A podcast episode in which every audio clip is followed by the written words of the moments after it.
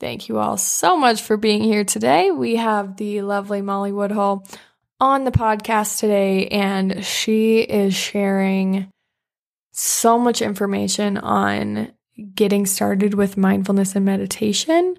I think it's a, an especially powerful episode for all of us hustlers who are trying to unlearn that hustle and really practice slowness. It is a great starting point for how to in- incorporate mindfulness and meditation into your daily life without having to sit down on a meditation cushion right away and do like a 10 to 20 minute, an hour formal sit. So, Molly is offering tons of information on how to get started.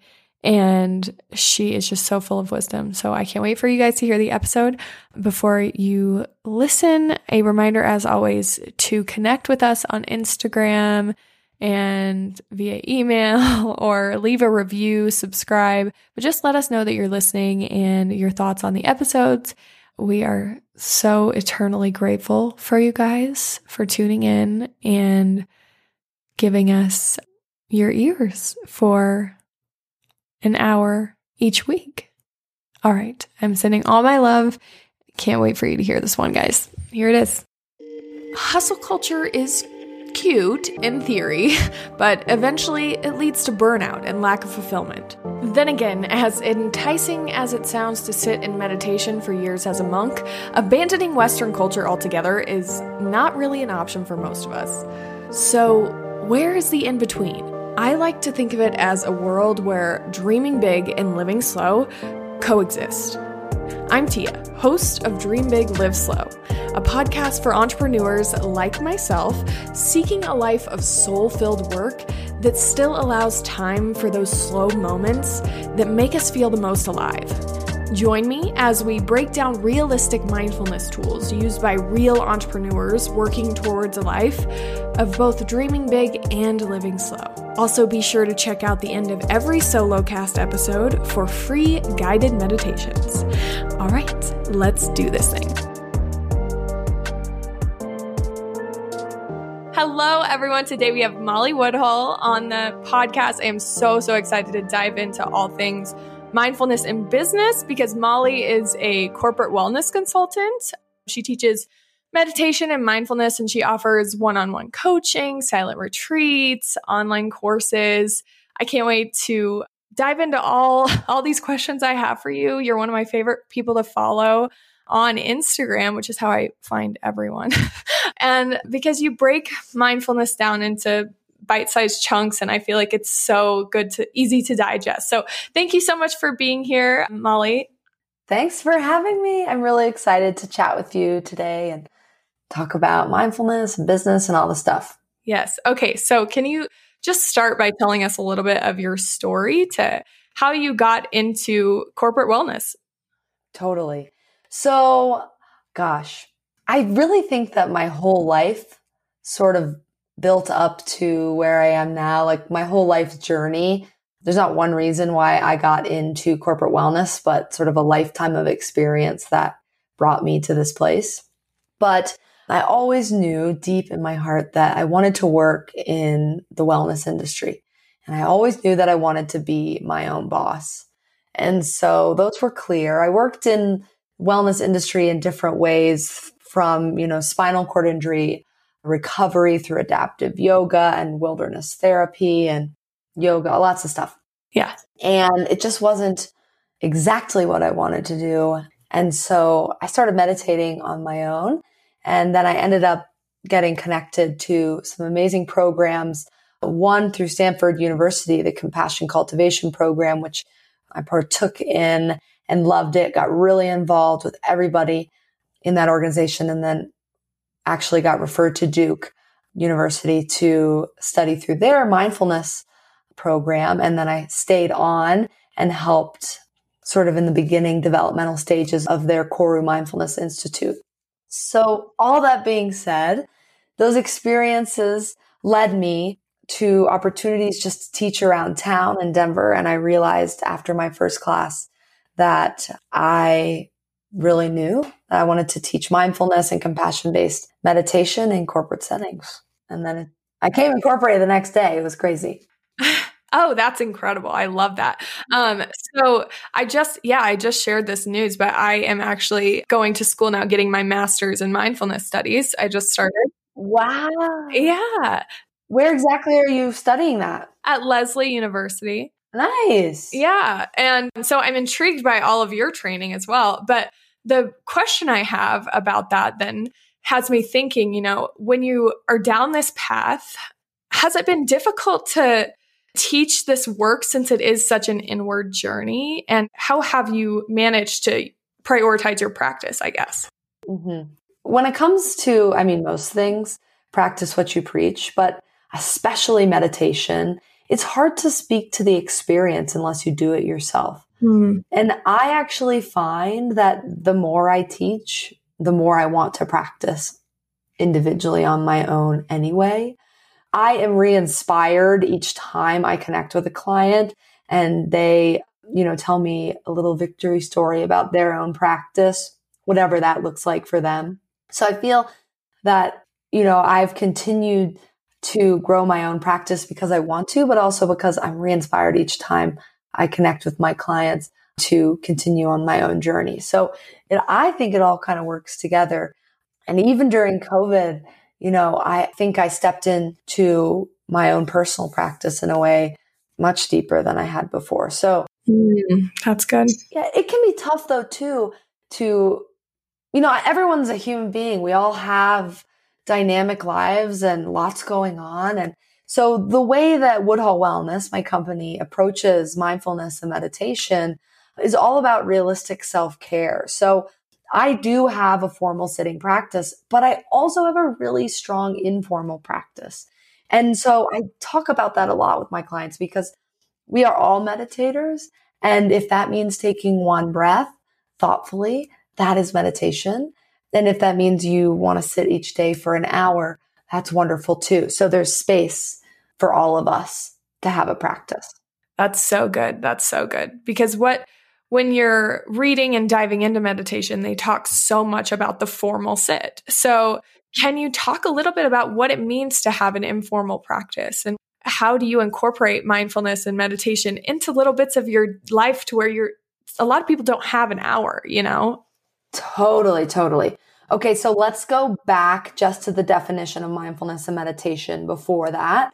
So mindfulness, right? It's a way of being. It's a way in which we live our lives in the present moment, not ruminating about the past or the present mm. or the future.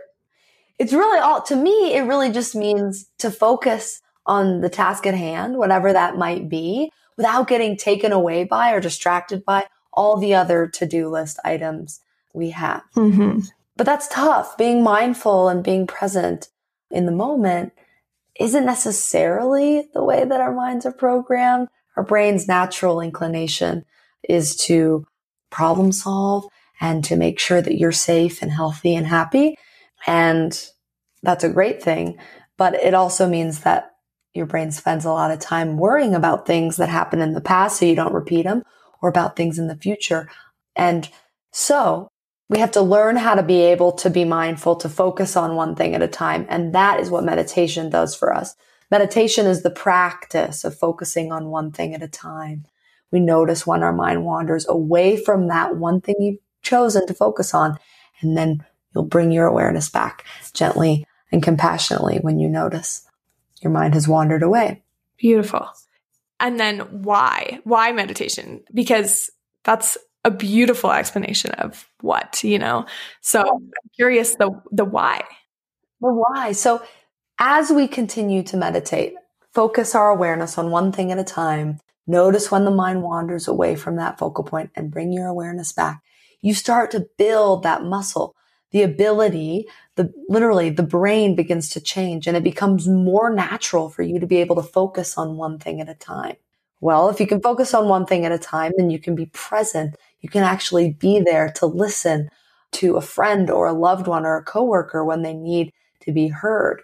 If you think about, you know, some of the top qualities of a leader in, in businesses, Harvard Business Review does so many wonderful surveys and studies. And they did ask what is the top attribute of a good leader? And everybody seemed to respond, most people, responded that what they really want their boss to do is to be present when they're speaking to them. They want to feel as though they are being heard when they speak to a leader in their business. Wow. If you can't focus on one thing at a time, if you have no practice trying to focus on one thing at a time, it's really tough to actually listen and to actually, you know, take in what the other people around us are telling us because your mind's natural tendency is to wander. It's not really your fault. Yeah. And that's one of the reasons why I feel so many people think, well, meditation's not for me because my mind wanders. I get that all the time. and it's like, totally. um, actually, you're not special in that. all of our minds wander all the time. Meditation is really not a practice of eliminating thought. It's about noticing when the mind wanders and bringing your awareness back. That is meditation. And as you continue to practice that, the other thoughts and ruminations begin to fall away because your brain gets better at focusing on that one thing at a time. And that's where our perception of nothingness comes from when we really can just choose one simple anchor, the breath, a sensation, a sound, a poem, allowing all your awareness to really settle there, then the other thoughts and ruminations, you know, they're not necessarily popping up as much. So that's when we feel like, you know, we're clearing our mind. But I think that's a really common misconception and important thing to, a myth to bust. Right. So I'm fascinated by that piece you said about what people look for in a leader. And I was wondering if we could talk more about, you know, how have you seen in your clients the benefit of mindfulness in their business as entrepreneur? Most of the people listening here are entrepreneurs. So why is it beneficial to incorporate? It is so honestly, mindfulness and meditation are beneficial in so many ways. It can almost be overwhelming to talk about. but okay, we have a lot going on in our lives. And I think most of us are living in fight or flight. And if you think about, so we're going, going, going, there are all these hormones pulsing through our body because we're getting text messages and video calls and Zooms and, you know, we're being communicated with in so many different ways. There are all these different news sources. Like our world is a lot to take in and we're trying to take it in all at one time. Not to mention our world goes quickly because of all these different ways of communicating. So we always feel this pressure to go, go, go, to keep going faster, to keep getting more done. And so this idea of slowing down, I think it's gotten kind of lost in the shuffle of things. Yeah. And therefore we live our lives in absolute stress. Well, the breath is really the foundation of life. If you think about it, like, okay, we need food, we need water. Well, we need food. We can only survive for, you know, we can survive for a few weeks, I think, without food, only a few days without water, like a few minutes without our breath. And so when we start to bring awareness to our breath in our everyday life, breathing more deeply, it relaxes the nervous system, letting us know that we're all okay, we don't have to be in fight or flight. And then it creates room for us to think clearly, to communicate effectively, to feel good, to seek the joy of being alive.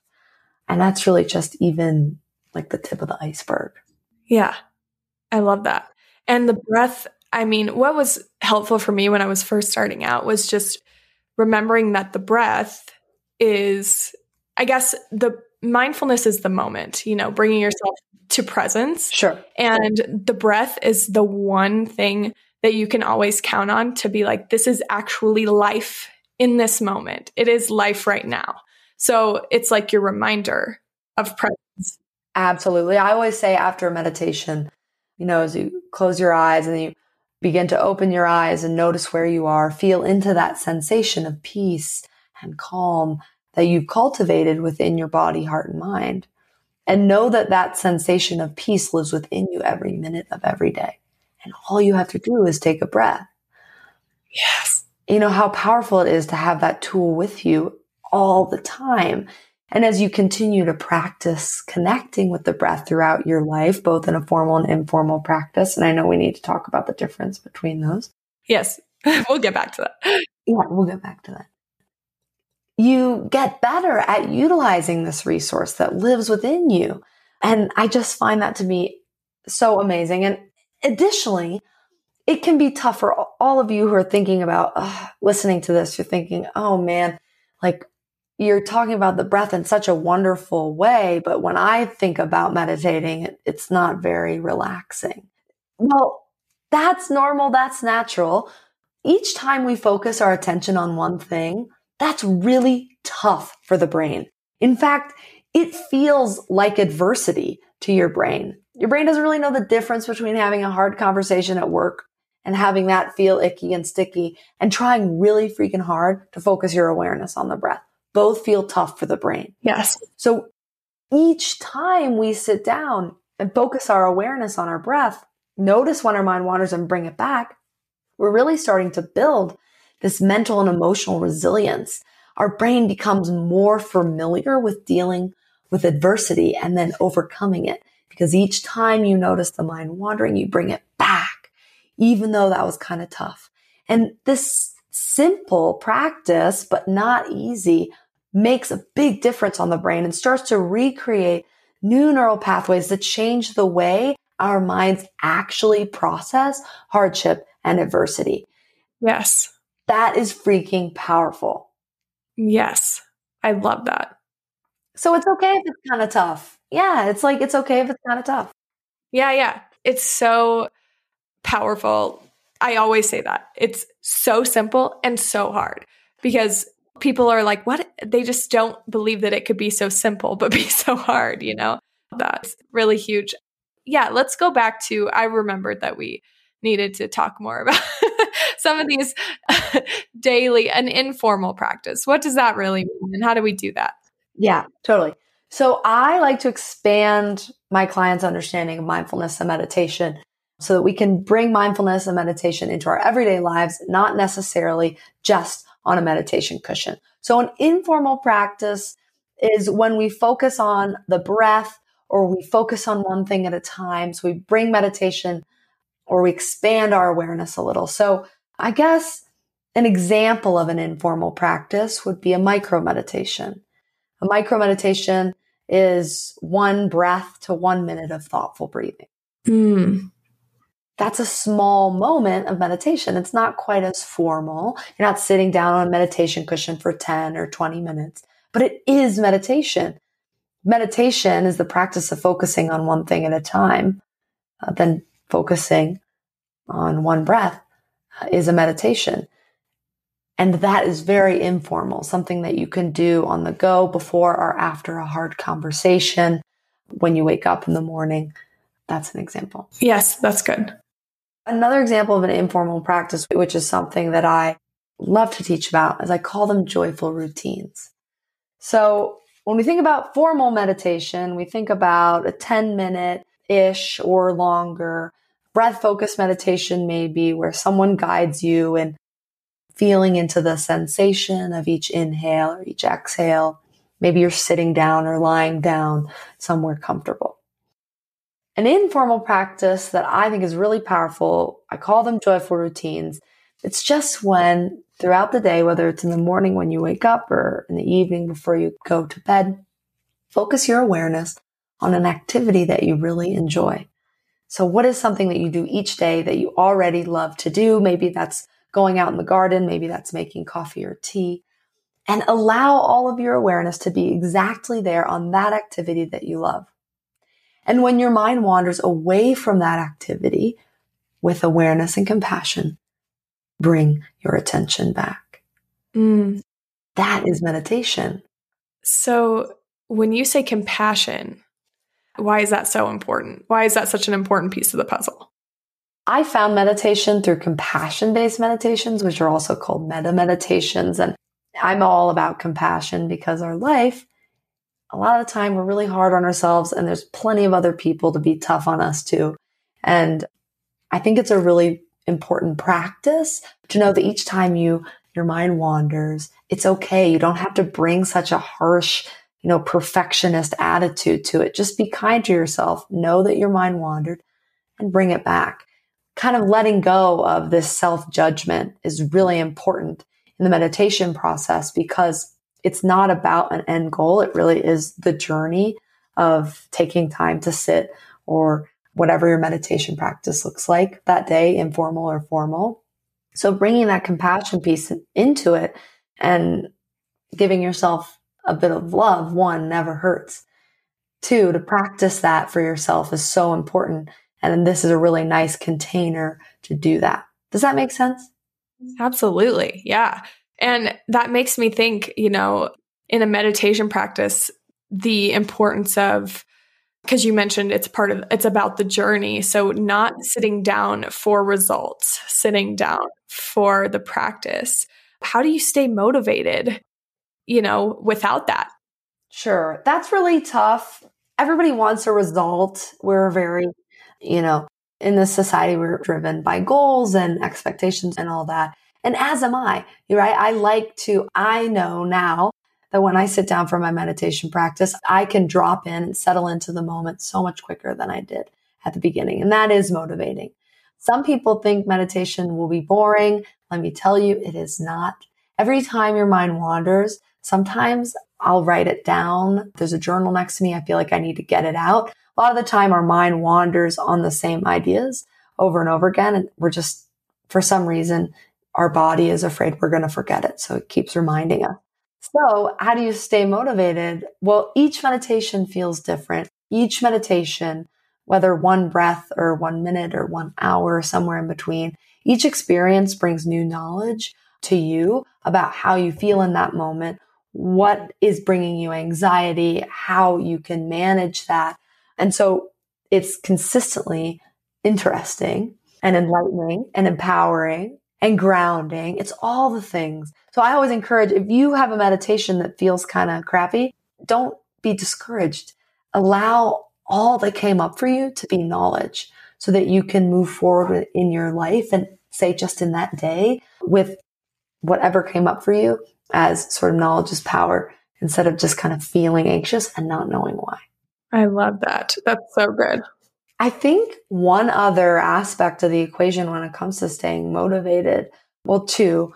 One is I have a community. I meditate with people all the time. And as I said at the beginning of this, I am inspired all the time by my clients. And so meditating in community is really powerful. So if you find a Sangha, which is just a group of meditators, you can always follow me on Instagram and meditate with me through community or within your organization. You know, I work with companies on purpose. I think it's a really cool opportunity to give people experience meditating in community because when you meditate with more than one person, it's really motivating and feels very connected. Yes.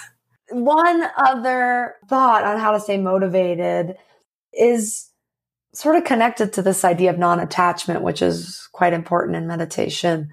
Because you said you know, maybe it's what we both said. It's about the journey, not necessarily the expectation of a result at the end of each meditation.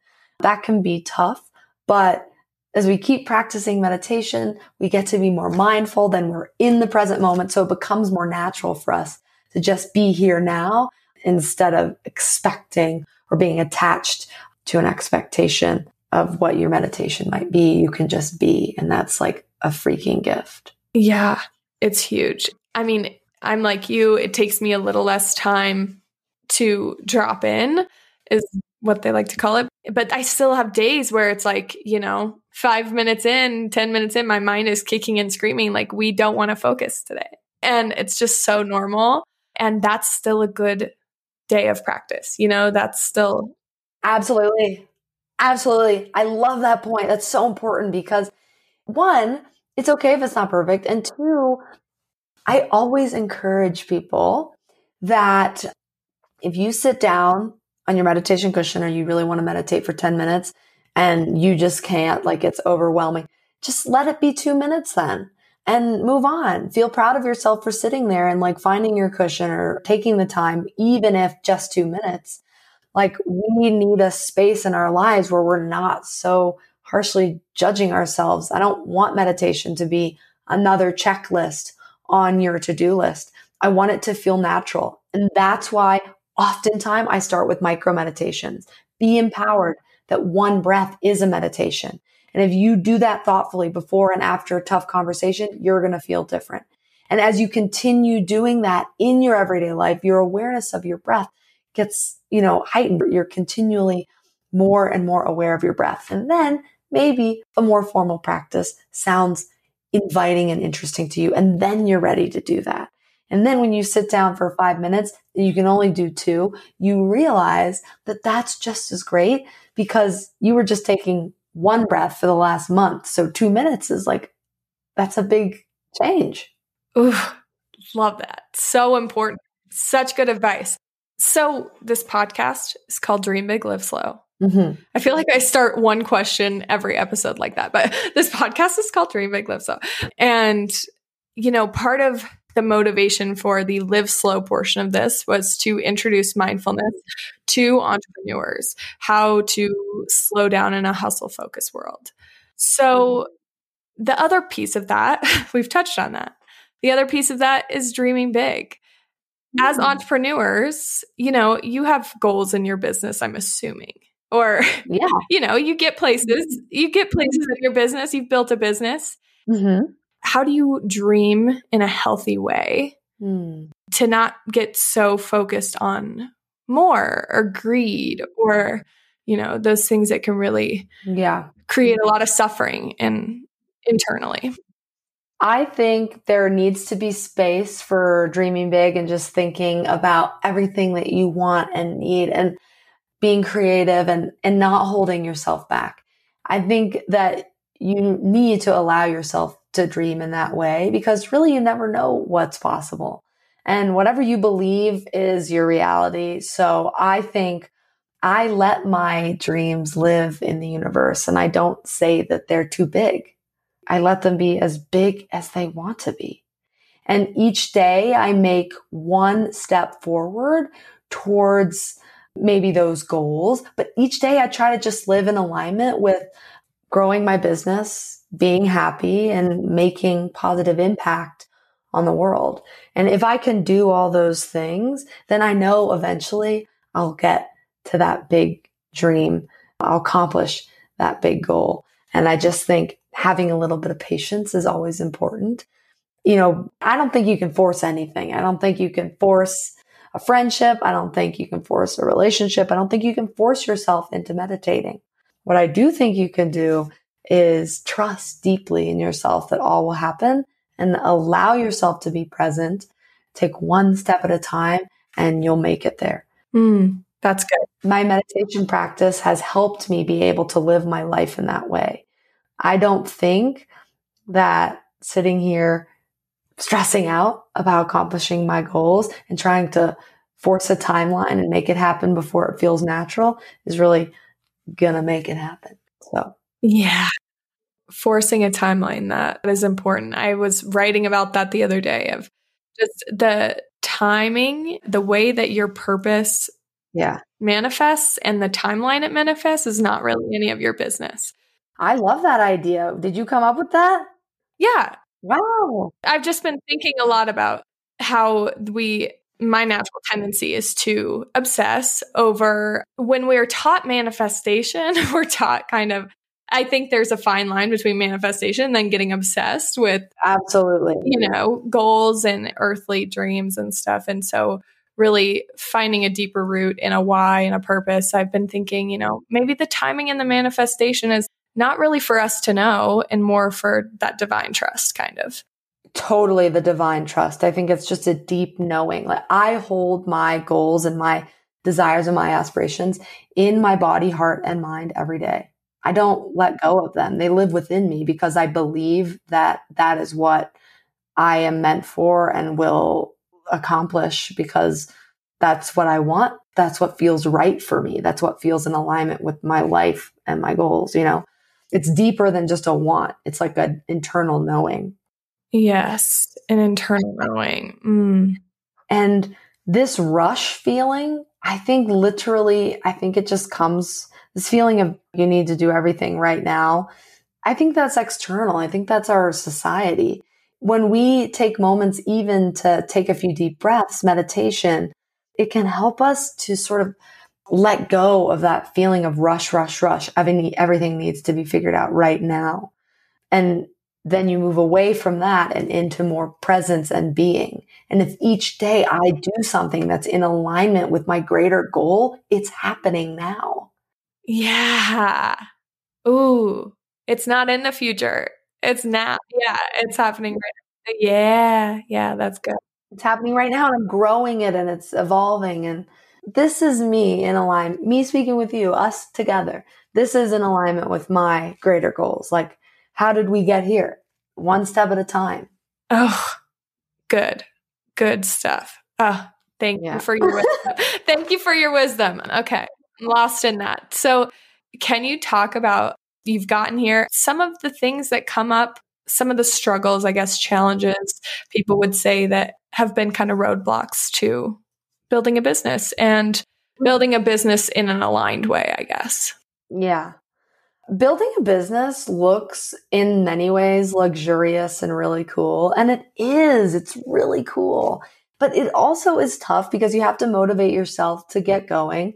And my God, I think my biggest growth opportunity was learning how to fail.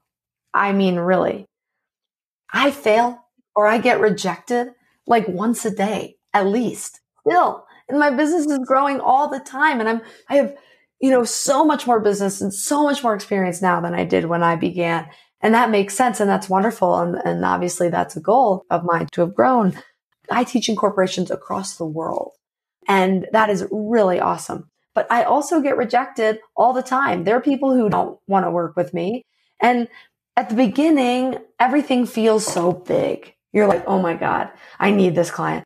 I need them. I'll never recover from this. yes, yes. Uh, and I can't, I got to pitch it perfectly. And you put all that pressure on yourself and you overthink it and you overpitch it and, and you don't get it. And then you're like, oh God, and you feel so down. And then as time goes on, I started realizing that all I can do is be me. If I fail, that's okay. And I want to work with the people who want to work with me. So I don't need to push that. That doesn't mean that you're not persistent. That doesn't mean that you don't call people back or work really hard to win somebody over. But if they're giving you the energy or the vibe that it's not right, they're not giving you the time of day, they don't seem as interested as you want them to be, then maybe they're just not the right person or business. And that comes with knowing your value, which takes time and experience. But I'd say having patience, knowing it's okay to fail, it's not a straight line, and that everyone successful in their lives, they've failed a million times, uh, is just part of the equation. Yes, that's good. Oh, thank you so much for that. Is there anything else that you feel like you want to touch on that you'd like to share with everyone in regards to, you know, dreaming big, living slow, slowing down, pursuing a business that is aligned with your heart? Sure. Those are, I mean, yes, I do. I think so. Meditation and mindfulness, they help us feel less stress. They help us show up as better leaders. Meditation and mindfulness help us become better communicators and better decision makers in our work environments and at home. But Meditation and mindfulness also help us seek the joy of being alive, being in the present moment so that you know or that you feel like you have the spaciousness to go lie in the sun for two minutes or five minutes or 20 in the middle of the day, or smell a flower when you're walking by it on the street, or to feel the warm coffee in the morning in your hands like these are small, beautiful moments that exist in all of our lives that we just blow right past all the time. So why? Why are we doing that to ourselves? We don't have to soak up all the goodness of life. Yes, that's exactly it. Living slow is not clearing your schedule and crafting all day, every day. Mm-hmm. It's stopping to admire the moment and revel in it. Totally. And feel the spaciousness. Gosh, I could talk about meditation changes the way our minds manage hardship and adversity. Well, it also physiologically changes the way we process our world. Say we have a conversation, you're the stimulus, you're talking to me, that's the stimulus. And I, if I'm not a meditator, oftentimes it's stimulus and then response immediately. I don't even really process what you said, but there's just a immediate reaction that comes to my body, heart, mind, and I respond. Especially if the stimulus is a little hurtful or frustrating. Say you say something to me that I don't like. The non meditator, the person who doesn't meditate at all, doesn't really have control over their response. They immediately snap, say something that's not great. Person who does meditate, the brain, for some reason, creates a little bit of space between the stimulus and the response. So you say something, you're not ever saying anything rude to me, but just as an example, you say something rude, instead of me just responding immediately, there's a little bit of space. I feel spaciousness now. I feel the ability to choose. What do I want to say here? How do I want to respond? And now I can respond with grace and intention and kindness and clarity. And God, how important is that? Both in business and in our personal lives. It's absolutely necessary. Yeah. Yeah. And I think it would totally change. I mean, the way it changes the way you do business yeah, your ability to not take things so personally. And yeah, that spaciousness. I love that. I love that word in in explaining slowness, just having mm-hmm. spaciousness. Yeah. So most of the time I work with corporations, large companies all over the world, providing online programming, one-on-one coaching, and even in-person lunch and learns and programs. But really the point is that I hope that all these companies and these people that I work with feel supported and also feel that they have meaningful, realistic tools to manage their everyday lives from work and showing up and communicating effectively to being able to show up for their family and friends. And so I have online programs that I've been selling to all these different companies and they've been honestly so impactful. And I'm currently making a new one all about micro practices, which is really cool. Cool. But, you know, I also tend to work with people one on one if they reach out to me individually and feel like, you know, this is something I'd really love to incorporate more into my life meditation and mindfulness. Yes, that's exactly what I was going to ask next. All the ways that people can work with you. So feel free to keep, yeah.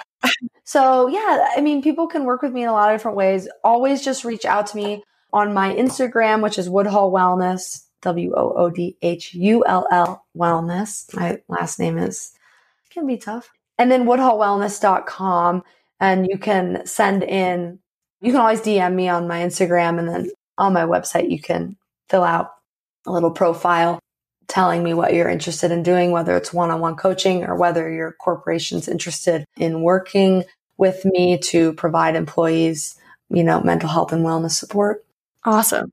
And what about your courses? Yeah. Oh, yeah, yeah, my courses. So, my courses, I've got three different offerings there. I have a, a 10 week course called Realistic Self Care. And it's all about the foundations of mindfulness and meditation and how to realistically incorporate mindfulness meditation into your everyday lives. I think it's a big discussion. A lot of people don't know how or why or what meditation mindfulness are. So that's really all what that online course is about sometimes I'll work with clients. A lot of companies will do like a hybrid program where they purchase the online course and then I'll pop in once a week for the 10 week timeline and support, you know, all the employees who are learning about the, you know, everything in the online course for the duration of the 10 weeks. So yeah. And then the second one that I'm almost finished with is all about micro practices, which I'm like really stoked on. Yeah.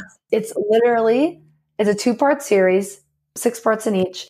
And it's one minute or less meditations, and they're so good. Yes. I love that. Awesome. Cool. I guess I wanted to say, gosh, okay, before you asked how people can connect with me, I wanted, I was telling, I think I was telling you about my offerings because I was thinking about how in today's world, the reality is that people, people want to be cared for as whole human beings in their organizations, not just as employees. People stay with companies that support them as people and help them grow both personally and professionally. And so I'm finding that a lot of the companies that are hiring me to work with them are on top of this idea, which is that employees now want to be supported and seen as whole people, not just employees. Oh, that's incredible. Yeah. It's so needed. So needed. I'm glad that companies, you're finding that they're prioritizing that. Yeah. And I'm grateful that I can be a part of that evolution in work life and work environments because that change, like you said, is really important. And so I'm totally grateful that Woodhull Wellness can be on the forefront of that change. Yes. Well, thank you for all of the work that you are doing in the world. Thank you so much. Is there anything else before we close out? I just want to make sure. No, this was wonderful. Thank you so much, Tia. Seriously, this is a great chat. Molly, thank you so much. I just can't wait for everyone to hear all of all of your wisdom that you provided us. Thank you so much again. Uh, so lovely. Just such a bright light in our world. And I love the work Molly is doing. I hope you guys really resonated with her episode and, and all the wisdom she had to share. So be sure to check out how to work with her, her courses, and any other, you know, offerings that stood out to you that she mentioned. But I want to remind you to connect with us on Instagram and let us know what you thought of the episode and be sure to subscribe, leave a review, just connect with us somehow. We definitely want to hear from you. And a reminder that Dream Big, Live Slow coaching will begin in 2022. So keep your eyes and ears out for that. Um, I'll be sharing more info on my Instagram at TLRay as well as on the podcast, but on Instagram probably first. And just keep that on your radar if you're looking for something like a group coaching program. I will release more info on that in the coming weeks. And I'm just so, so grateful eternally for you taking time out of your day to listen. And I'm sending all of my love to you. I hope you have the best day ever.